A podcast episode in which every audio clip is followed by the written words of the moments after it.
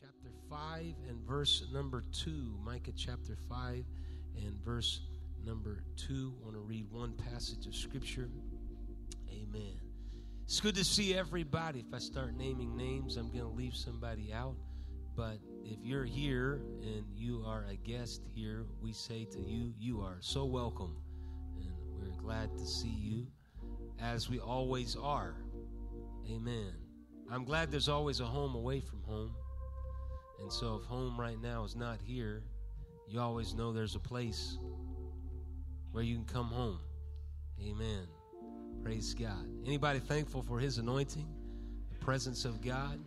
Thank you, Lord. I want to say a great big thank you to uh, all of our musicians and uh, singers and choir and all the work and effort they're putting in to turning the page and raising the bar, and they've been a tremendous blessing. You don't realize, you probably do, so I shouldn't say it that way, but let me just say it that way. You don't realize what you have. I said, You don't realize what you have. They do a fantastic job. I stand over there and I am absolutely amazed. And tonight, I don't know if you could even say it, if it's proper to say it, but that wasn't completely the A team there was some B team folks up there, and they were doing a fabulous job. Brother Gabriel playing the bass this morning and tonight. Fantastic, my friend. Huh. Man, he's putting in the work and the time and the effort. You have to have the want to, and he's doing that. Brother Ethan playing the drums, doing a fantastic job. And so they're plugging in a few folks. And it's good to have Brother Colby back from vacation. Right. Keep on playing there, brother. Keep on playing there. Right on. Amen. Amen. They put a lot of time and effort weekly into what they do, and even before service, practicing uh, both services this morning. And so I want to make sure that we show some great, great appreciation for their time and their effort. Praise God. So it's good to be in the house of God tonight. If you have your Bibles, Micah chapter 5, verse number 2 But thou, Bethlehem Ephratah, though thou be little among the thousands of Judah, yet out of thee shall he come forth unto me that is to be ruler in Israel, whose goings forth have been from old, from everlasting. And for a few moments tonight, I want to talk about the God that moves into the neighborhood. The God that moves into the neighborhood. Lord, we thank you and praise you for your word. We ask that you would direct us and guide us in your word tonight. In Jesus' name we pray. Amen. God bless you. can be seated. the Genesis account provides to us and tells us the background of humanity and the ugly development of its plight and make a decision, and it's the wrong decision. And so, because of it, there is a curse upon the man, a curse upon the woman, and a curse upon the serpent. And that is still a battle that continues even to this day. It's one of the reasons why I hate sin. Sin has consequences and ramifications, and there is a ripple effect that affects everybody and then it ripples out into various stages. You should have a heart that says, I want to cleave to that which is good and I want to abhor that which is evil. I don't care what the world tells you about how fun it is and that there are no consequences. There's always consequences. And so they market a scheme, but the scripture is still the scripture and it's still right. Abhor that which is evil and cleave to that which is good. I want to hang on to the anointing of God, the blessings of God, the ability of God. I want to run as fast as I can from a trick of the enemy, a lie of the devil, the accuser of the brethren. I want to be found in the house of God and his anointing to direct me to that which is good. And what we have felt in the house of God tonight is a good thing. Praise God. And so, through disobedience, sin enters into the human race. And there's this gulf that is fixed between divinity and humanity. There is a struggle between God and humanity. You see it in the Old Testament. There is a God that is trying to reach, but a humanity that is not wanting to stand up and do its part. And so there is a struggle. God remains the same. No matter what happens, God is the same. The essence of God is still the same from the very beginning. No matter what happens in terms of this gulf that is between God and humanity, He's always the same. He is always light. When there is darkness that appears, He is a light. When there is death, God is always the same in that He is coming to bring to us life and life more abundantly. When there is hate and confusion and dysfunction, God always steps in and provides a way of love. And so when there's darkness, know that there's a God that brings light. When there is death, know that there is a God that brings life. And when there is hate, know that there's a God that's always reaching to love. And so no matter what the failures of humanity are, God always stays the same. There is no variableness, nor is there any turning in him. He is the same yesterday, today, and forever. He's the beginning and He is the end. And He's still doing the same work that He's always done. I may have a struggle and I may have difficulties from day to day to day, but I'm thankful that every day there's a God that is the same. No matter what I'm going through, I may be on the mountaintop and God is God. And I may be in the valley, but God is still God. He's unchangeable. He's unshakable. He's unmovable. Praise God. Someone clap your hands unto the Lord.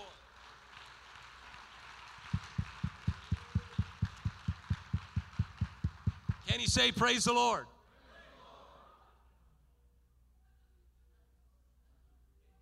He does not change. He is the same. And so when humanity can't reach God, God continues to reach out to humanity. And in this scripture that we have read, there is going to be one that comes out of Bethlehem, Ephratah, and it's going to be one that saves. It's going to be one whose goings forth have been from old and from everlasting. This is the mission of God. God is always reaching. Even in this service tonight, God has reached for every single person in this place. And you can respond to that reaching or you can reject that reaching. I want to go on record here tonight and say, I want to reach for him when he is reaching to me. And the reason why I want to do that is because there have been moments in my life that I couldn't reach out toward him and for him, but he's always been there to reach out for me. My feet were in the miry clay, but God continued not to reject me, but to reach out for me. Praise God. The self revelation of God. He moves into the neighborhood. Hebrews chapter 1 and verse number 3 says, Who being the brightness of his glory and the express image of his person, God moves into the neighborhood. In the beginning was the Word, and the Word was with God, and the Word was God, and the Word was made flesh and dwelt among us. God becomes incarnated. God moves into the realm of who we are. God knows exactly where you are tonight, and He knows what you're facing and what you're going through, and all the questions and all the turmoil and everything. God knows that. Why? Because God moved in the mission of God. He moved into the neighborhood. He became as we are so that He could understand everything that we go through. Praise God. He came to bridge the gap between God and man. This is why the scripture says there is one God and one mediator mediator between God and men, the man Christ Jesus. This is why in Second Corinthians 5 and 19, to wit, that God was in Christ, reconciling the world unto himself. God has come to do a work, to bring things back together, things that were apart, things that were destroyed. And there is a reconciliation that he's trying to woo humanity back into not making the wrong decision, but making the right decision. The decision that they made separated, the decision that they made confirmed that there was a rebellion in their own heart and life. But God has always been interested in the business of reaching out to seek and to save those that are lost. This is why John said, Behold, the Lamb of God, which taketh away the sin of the world. This was God's business, this was God's work, and He calls us with an invitation to say, We can take up the same business and the same work. We live in a fallen world and hurting people, but there's a God that's still reaching. There's a God that's still reaching. The reconciliation is accomplished through Calvary, and the empty tomb is because of the resurrection of Jesus Christ that sets the stage for a continuation of his work that's found in Acts chapter 1 and verse number 8. But you shall receive power. After that, the Holy Ghost has come upon you. And you, everyone say, me, shall be witnesses unto me both in Jerusalem and in all of Judea and in Samaria and unto the uttermost part of the earth. You shall receive power, and you shall, you and me, we shall be witnesses of his power and his ability. This is a call to a participation. You came tonight in the house of God and you're sitting on a church pew and you were just here as a spectator. God's calling you to be more than a spectator, He is calling you to be a participator in what He is doing. The mission of God, the work of God. Just as Jesus became flesh, so this word in us and the power of God in us requires us to do and take up the same duty as Jesus did in our world. We are here to participate in God's goodness and His power. Tonight, even tonight, there has been opportunity to participate in what God is doing. To say, God, it may not be for me, but I want to get in the vein of your anointing and in the vein of your presence and in the vein of your power so that I can be a participator in what you are wanting to do. And what are you wanting to do? You're wanting to save somebody. You're wanting to strengthen somebody. You're wanting to put an anointing on somebody. You're wanting to elevate somebody. And I have the opportunity to be involved in that work.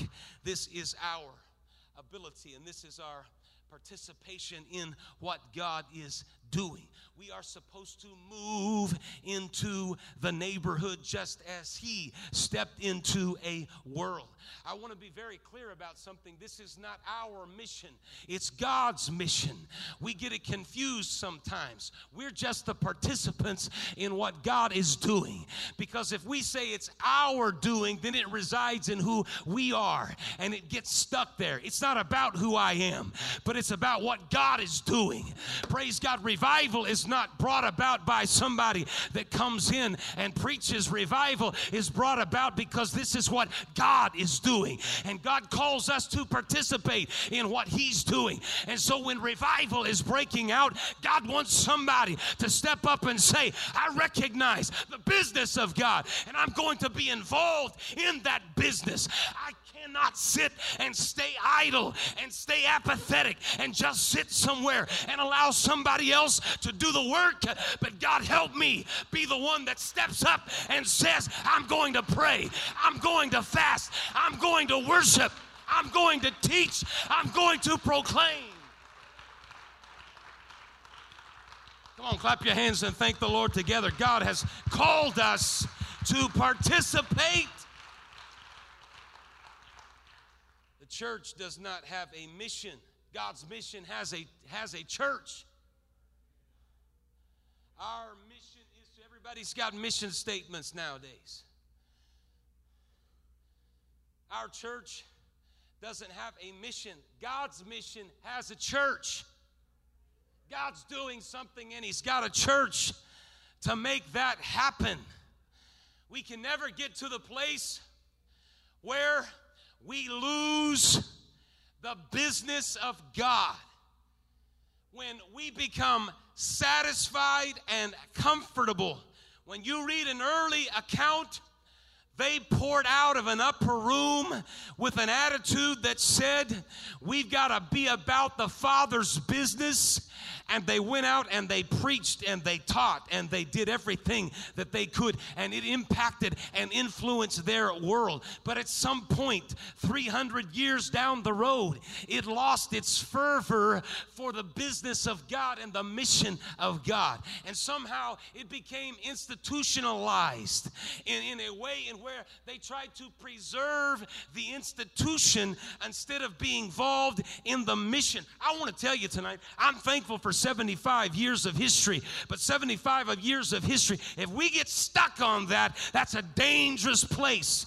We can't get stuck on years of history, and the reason why we're not stuck on years of history is because we understand and recognize it's God's work and God's business that has provided the opportunity for that. We've still got to preach. We've still got to reach people. People still need to be baptized in Jesus' name. Altars still have to be full of people who are repentant. There still has to be somebody receiving the Holy Ghost. Come on, somebody. Let's be a participant in the mission of God.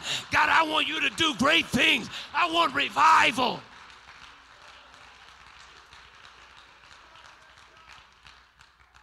And so they became very institutionalized. Everything turned inward. And so they started focusing on the local body and the focus was on the meeting of the needs of the community of believers because we've got a church here now. We're satisfied and we're comfortable. And so now instead of it being about a church moving outward, it became about trying to shore up everything that we've already retained. I'll tell you, I'll be very, very honest. I'm very uncomfortable with that kind of thing. You know what happens when we get in that kind of place and we start turning inward? We start eating at each other. It's very, very difficult to do that when you're teaching Bible studies and you're hitting the streets and you're, you're, you're understanding the, the presence of God and participating in God's ability because you don't don't have time to do a lot of that other stuff because you're so focused on where it should be. And the focus should be on the mission of God. I'm going to be involved in what God is doing. When we turn inward, then all of a sudden bad things start happening. God help us understand that every Sunday school child that sits over there on a Sunday morning is an opportunity. Help me be a participant in that, Lord. You can reach out and save somebody for for that. Every person that steps up to that welcome center is not about retaining who, who we are, but it's about reaching somebody else. Praise God. I hope you've got a burden for the mission of God tonight. It would become very easy to just thank God for all that He's done. But there needs to be something that continues to push us and move us and motivate us. I can't get satisfied. There's got to be a move of the Holy Ghost. Somebody needs to be saved. Somebody needs to come out of a world of sin. Some, somehow we've got to reach them.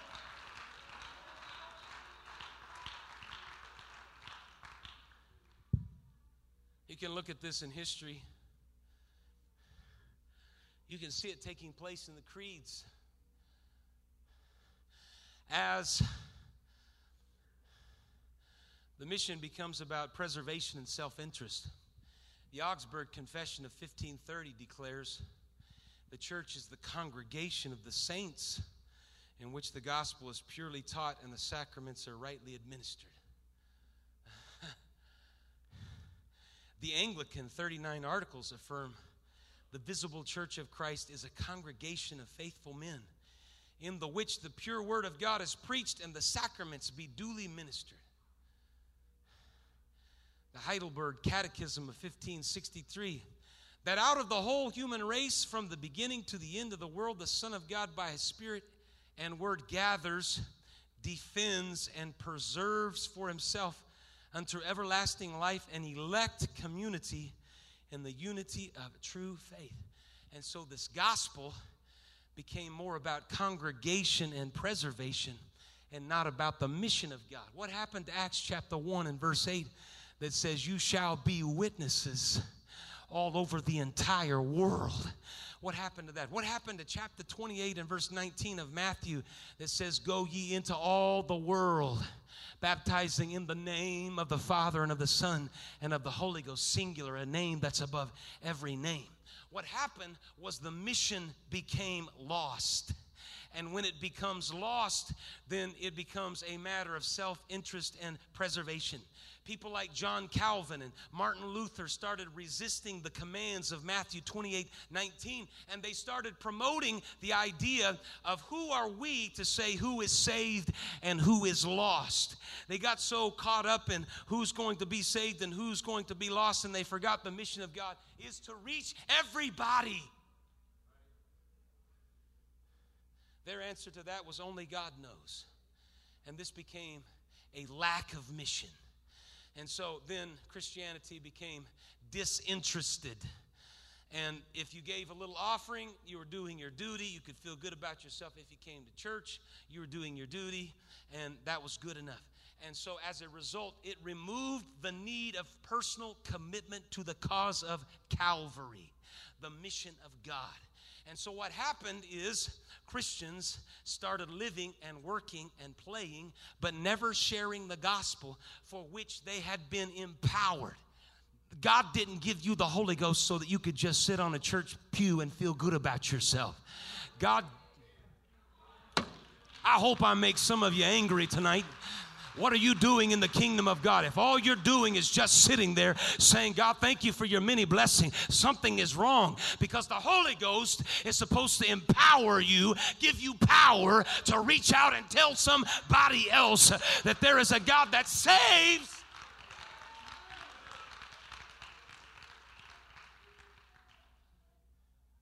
What did the Old Testament say? One of the greatest promises in the Old Testament in Genesis chapter 12 and verse 2 I will make thee a great nation, speaking to Abraham. I will bless you and make your name great, and you'll be a blessing, and I will bless them that bless thee, and curse him that curseth thee. And in thee shall all the families of the earth be blessed. The overriding emphasis is God's people being the means of blessing to the nations around around them. God called you to be a blessing to those that are nearby you.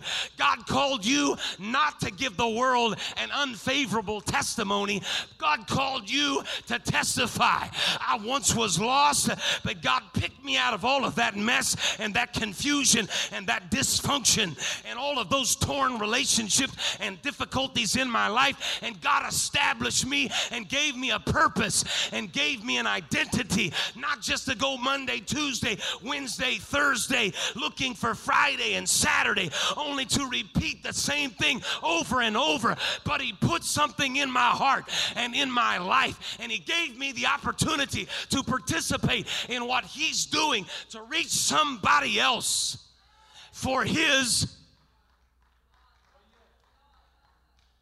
glory.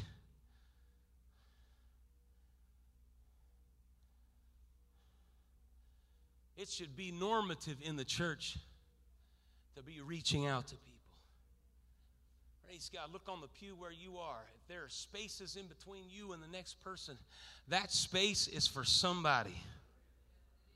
I said that space is for somebody. And God has empowered you through the Holy Ghost to be a witness so that somebody could fill that spot. Praise God. We need somebody excited about living for God.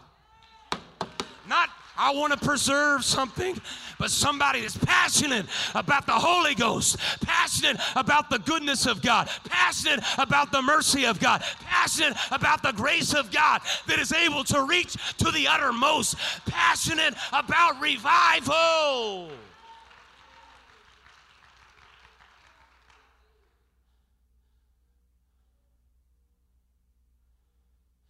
mission of God should move us to decision and action. God didn't give you the Holy Ghost to give you a sense of accomplishment, but He gave you the Holy Ghost so that there would be power.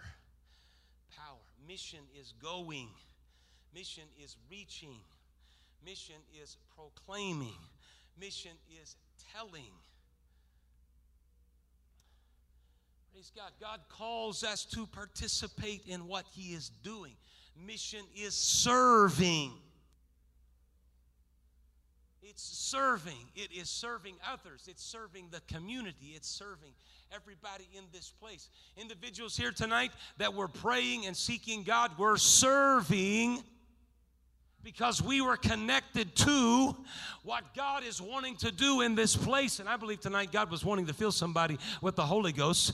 And I'm hoping somebody received the Holy Ghost and a renewing in the Holy Ghost tonight because God's interested in that. He is not willing that any would perish, but that all would come to repentance. That excites me. That thrills me. That encourages me.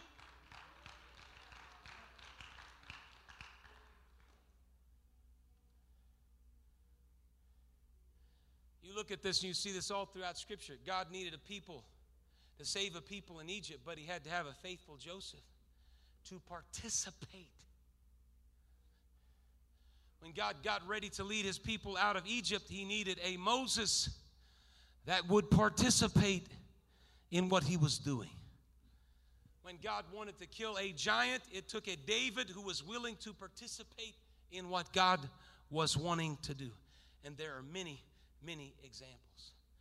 One of the things that come out of Jesus' ministry in Matthew chapter 26 and verse number 40 is when he is at the end of his life and he is moving, making a move to Calvary, and knowing what that is going to entail and the suffering and the persecution and the weight of that. He asked his disciple to pray. And in verse number 40 of chapter 26, he cometh unto the disciples and finds them asleep. And he says unto Peter, What could you not watch with me one hour? What did he want? He wanted somebody to participate in what he is doing somebody that would be interested in what God was doing. This was one of the greatest prayers of all time. This was the final prayer before crucifixion. This was an opportunity to submit to the will of God. He was doing what he was doing for the salvation of the entire world, and yet the disciples could not remain interested even for just one hour. When we get interested in what God is doing and we get interested in God's showing us some things. There's going to be some examples that follow from that. There's going to be some earth shattering things that takes place. There's going to be signs, miracles, and wonders because God always does what He's supposed to do. But if He can just get somebody else on board to do their part, He's not going to do it by Himself. But He calls us to participate in what He is doing look at this and you can find that he's already at work. He's already at work. In Acts chapter 8, the Ethiopian eunuch is being challenged by the prophet Isaiah, and he's reading this. He doesn't understand, and yet he's the right man for the right time, and he's approaching God for the right reasons. And in Acts chapter 8 and verse number 26, the angel of the Lord speaks to Philip. Philip is in the middle of a revival, and he tells Philip, Leave what you're doing and go down here because there is a man that is hungry for me. And so he finds the Ethiopian eunuch in a desert somewhere. God is already at work, he's already working on an Ethiopian eunuch, and he's got to find somebody that is willing to walk away away from whatever they're doing and go out there and administer the word of God more clearly. And so he does that, and the man is baptized in Jesus' name. He says, Here is much water. What doth hinder me to be baptized? Let's do this right here. What I'm saying is, God is already at work. He's just reaching for somebody to participate. God's calling people in this city who are hungry. They may be walking out of that food max and they may feel the presence of God. All they're waiting for is somebody to participate in what He's already doing. Say, well, I would love to be used of God. I want to be used of God. I wish doors would open. God's already working. That's the whole point. We just got to have the ability to say, I want to participate. I want to be sensitive to what you're doing. I want to reach out and respond to the work of God. Saul is on the road to Damascus. God's working on him, wants to save him knocks him off a horse. Acts chapter 9. It was Ananias who was the participant in what God was doing to meet with Paul. Acts chapter 10, Cornelius is visited by an angel and he's given instructions as to what he should do. And it was Peter who went up on the housetop to pray that God began to deal with him and say, There is a man by the name of Cornelius and his household searching for me. I need to link you up with them. And Peter was a participant. God is already working, God is already doing it. God is already calling. God is always drawing. But what He's looking for is somebody to step up and say, Here am I, Lord. I want to be in the middle of what you are doing. When we get involved in the idea and the understanding that God has a work, He's got a mission, and so I want to be a part of that.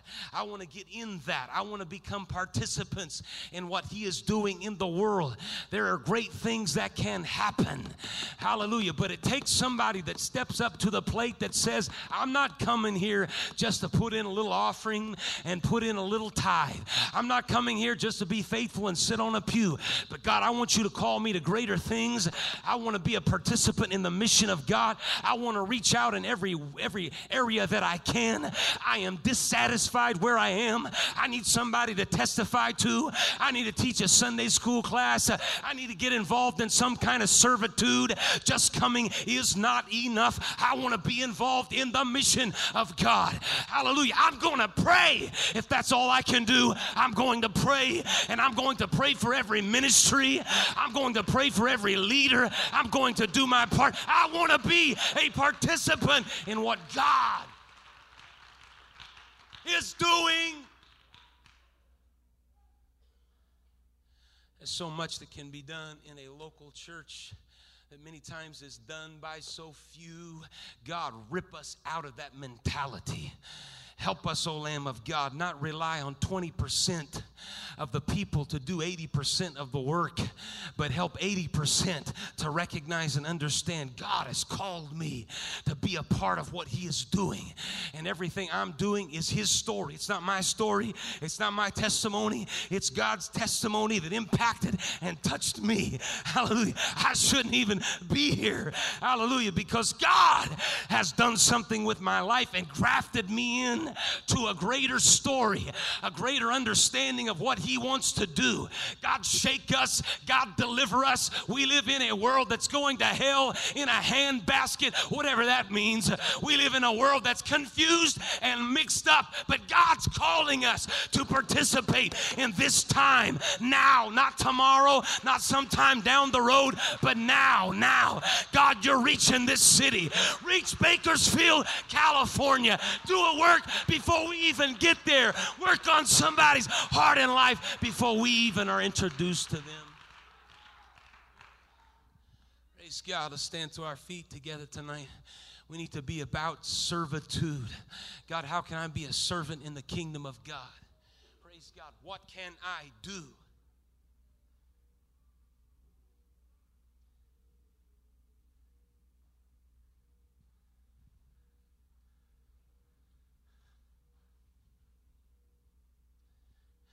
What can I do?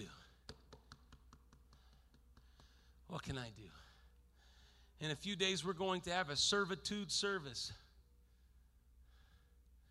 As we approach the 238 Youth Conference, we're going to give everybody an opportunity to plug in and serve. Why? Because we want to serve young people that are coming. We want to serve our own young people. We want to make opportunity for revival to break out in their midst in their lives. And so I want to be involved in the kingdom of God. It should be a seminal question that every single one of us ask. Praise God. I'm not putting condemnation on anybody, I'm trying to inspire you. Praise God. If you're just sitting, you need to get involved in something. Hello? I said you should be involved in something. Say, well, I don't have talents or I don't have abilities.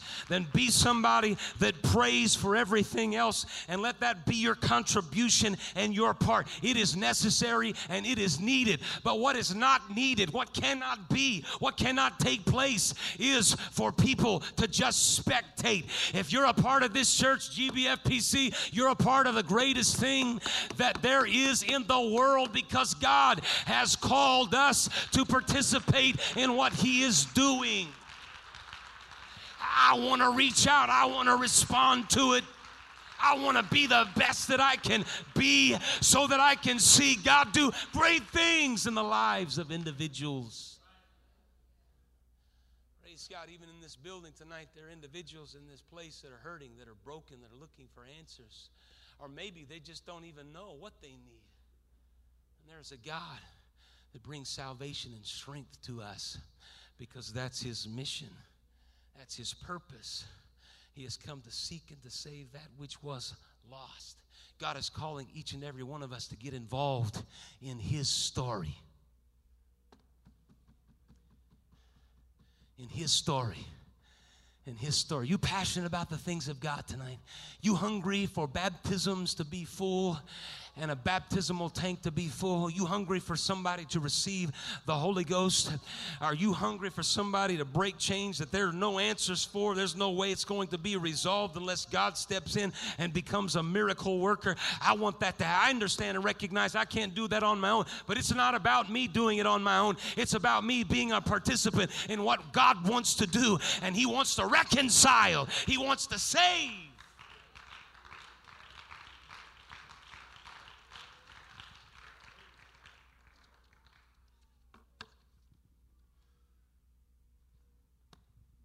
When God moves in the neighborhood,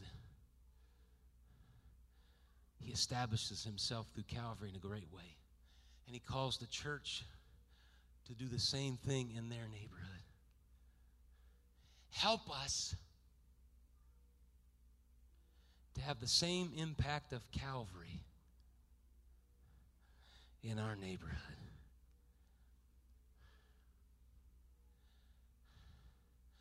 In the lives of somebody that enters through these doors or even outside these doors. Help us to have the same impact. Lord, I thank you and praise you and worship you. And know that this message tonight is a call to action, a call to servitude, a call to reflection, a call to understanding of where you have placed us and what you have put us in. I thank you for all the blessings. I thank you for everything you've done, but that's not what should motivate us. And that should not that should not be what drives us. What should be what drives us to see people in altars with their hands lifted up, seeking you. What should drive us is the outpouring of the Holy Ghost. What should drive us is baptizing somebody in Jesus' name. Praise God. Help us, O Lamb of God, to reach our city from every age demographic, from young people to young families, to elders, to adults. In Jesus' name, we give to you thanks and praise you. Come on, somebody. Hallelujah. Let's